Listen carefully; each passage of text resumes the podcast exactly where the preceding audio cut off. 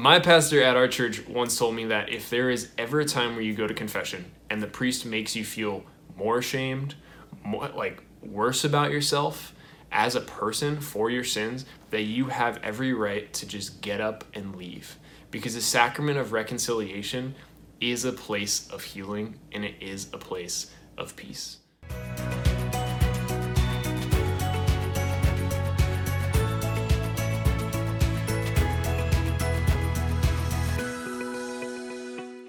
Hello, everybody. My name is Adam Cross. I am a licensed marriage and family therapist in Southern California, and I am also a youth minister.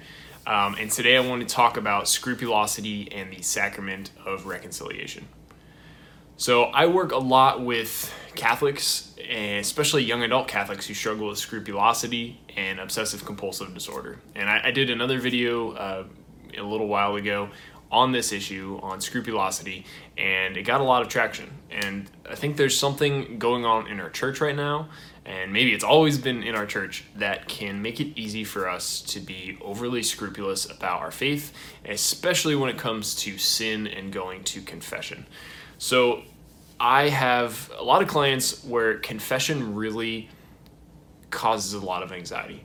It really triggers a lot of anxious thoughts and anxious feelings and oftentimes, what happens is someone will go to confession and then they will leave the confessional. And as soon as they leave, they thought, oh my gosh, I forgot a mortal sin. I'm not forgiven. My absolution didn't count. And I have to go back to confession, right? Or maybe they can't go to confession. Or maybe they realize this during Mass and then they don't go to communion, right? And so what happens is you have Catholics who are living in fear that they messed up that they forgot something, they never receive the Eucharist because of this, right? So it's a constant state of fear where confession, reconciliation, which is supposed to give us peace, right? God has actually forgiven us through this person sitting in front of this priest in persona Christi, has given us absolution that we can feel peace in knowing we are actually forgiven, we are reconciled with God, and we are in that process. And then we walk out feeling even more anxious, right?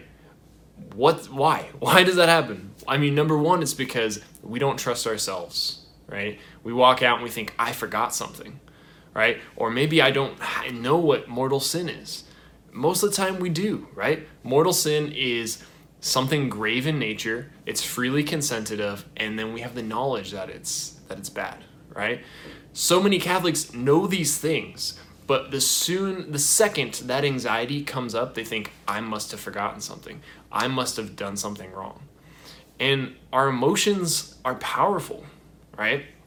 They are powerful and they point to something else going on, but they also need to be checked by our logic. Because we if our emotions run amok, then we're a slave to them, right? We're a slave to our passions.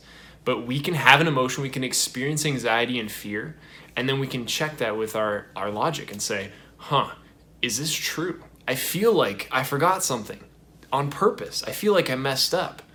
Did I actually do that? Well, no, I didn't. Like I I honestly forgot. And here's the beauty of confession is if we forget something in confession, like honestly forget it and not intentionally forget it, then that is still forgiven. Right? God's not going to be like, "Well, you know you didn't have a good memory. You you know you didn't you didn't practice those brain games enough and you forgot so i can't forgive you for those things. That there is so much mercy in the sacrament that even if we forgot something that god still forgives us for that.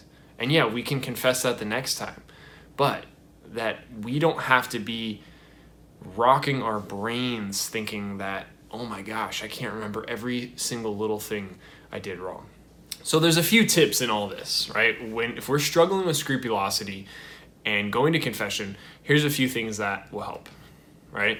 Number 1, mental checklist. Separate the fears from the thoughts. There might be anxiety, especially around certain actions or behaviors, but check your feelings, which are valid, which are there for a purpose, but check them with the logic. If you're not sure if something's a mortal sin, you can actually do the mental checklist examination of conscience you can look is the thing that i did is it mortal right is it grave in nature is it serious did i freely consent to it did i say yes and did i know i was doing something bad you can take those steps and do that mental checklist And you can also do that not just when you're going to confession, but in most things in life, right? You can ask yourself, "Hey, is this is this good for me?" right? When that anxiety comes up. Second tip I would say for scrupulosity and confession, I think I mentioned this in my last video, is go to the same confessor. When you go to confession, don't priest hop. It's super tempting. I've done it before, but don't do it. Stay with the same priest. And kind of this second tip, part two, is when you start your confession, tell the priest, like, I do struggle with scrupulosity, right? So they know you, they know what's going on. That can really help because a priest can listen to you. And if it's a priest you've never met before, and you're just trying to go to confession out of that fear, like, ugh, I don't know if I, if I um, confess this, then the priest might just wave it off, right? Like, well, I, you know, had a had a negative thought about a squirrel I saw on the side of the street. They might just think, well, okay, don't know this person, you know, we'll just, you know, kind of get through this confession. But if you stay with the confessor or a spiritual director, you let them know that you struggle with scrupulosity, they will help you to discern what is sin and what is not. And that can be really helpful because a priest can say, wait a minute, this isn't a sin. What's going on here? Right? Confession's not therapy, but a good priest will be able to guide you and help you through the sacrament. My next tip is remembering that the sacrament of reconciliation is a place where we should go to have peace and to seek that reconciliation with God. A few things on that. Um, that doesn't mean that every time we go to confession, we're going to walk out and we're going to be like, like on a high, right? It, it doesn't mean that every time we go is going to be amazing, an amazing feeling afterwards, because we have to look back at the relationship at the center of the sacrament. That our God, right, the Trinity relationship itself is pursuing us in a real intimate way. And so when we are going to reconciliation, we're reconciling our relationship with God, just as we would with another person, just as we would with a spouse. That the focus is on the relationship and not the legalism, right? Of making sure that we've checked off all the boxes on a legal form so we can be forgiven, forgiven of something. That confession is about a personal God who longs to care for us, who longs to forgive us I think Pope Francis said that it is not God who tires of forgiving, it is us that tire of asking for forgiveness. That it, helps to reframe and look at our images of God and to remember why we're going to confession in the first place. If we're going to confession just to not go to hell, right? That's not a great reason to go to confession. But if our focus is, I long to be close to God, I have turned my back on God in this real way and I want to be I want to reconcile this relationship, then we're going into confession with a contrite heart and with this reminder of of who God is, right? Who Jesus is and and focusing on that relationship. My pastor at our church once told me that if there is ever a time where you go to confession and the priest makes you feel more ashamed, more like worse about yourself, as a person for your sins that you have every right to just get up and leave. Because the sacrament of reconciliation is a place of healing and it is a place of peace. That our church is a hospital for sinners. And people don't go to the hospital and looked at by a doctor to be told that they're bad or that they're wrong. That confession is a place to be reminded that you are a son or daughter of God and that our Father is chasing after you, longing to heal you. That at the second your sins are absolved, they are forgotten by God. The God who knows everything chooses to forget your sins. That is something we have to remember going into confession. So, backing up all of this scrupulosity and confession, there's kind of a big role in understanding our images of God.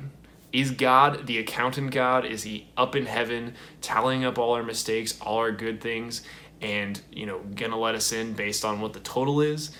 Is there a fine line that God says if we put our pinky toe over the line into mortal sin, then we can't be forgiven, right? Or is God this relationship? Is God Jesus Christ? Is he pursuing us through the sacraments, through our church? So if you struggle with scrupulosity, being able to talk about these fears with a priest, with a therapist, is critical. Um, and it also is an opportunity, a good opportunity, to look at your images of God. Like, who is God? Who does Scripture say God is? Not just who do you think He is, but who does Scripture say He is? Who do the saints say He is?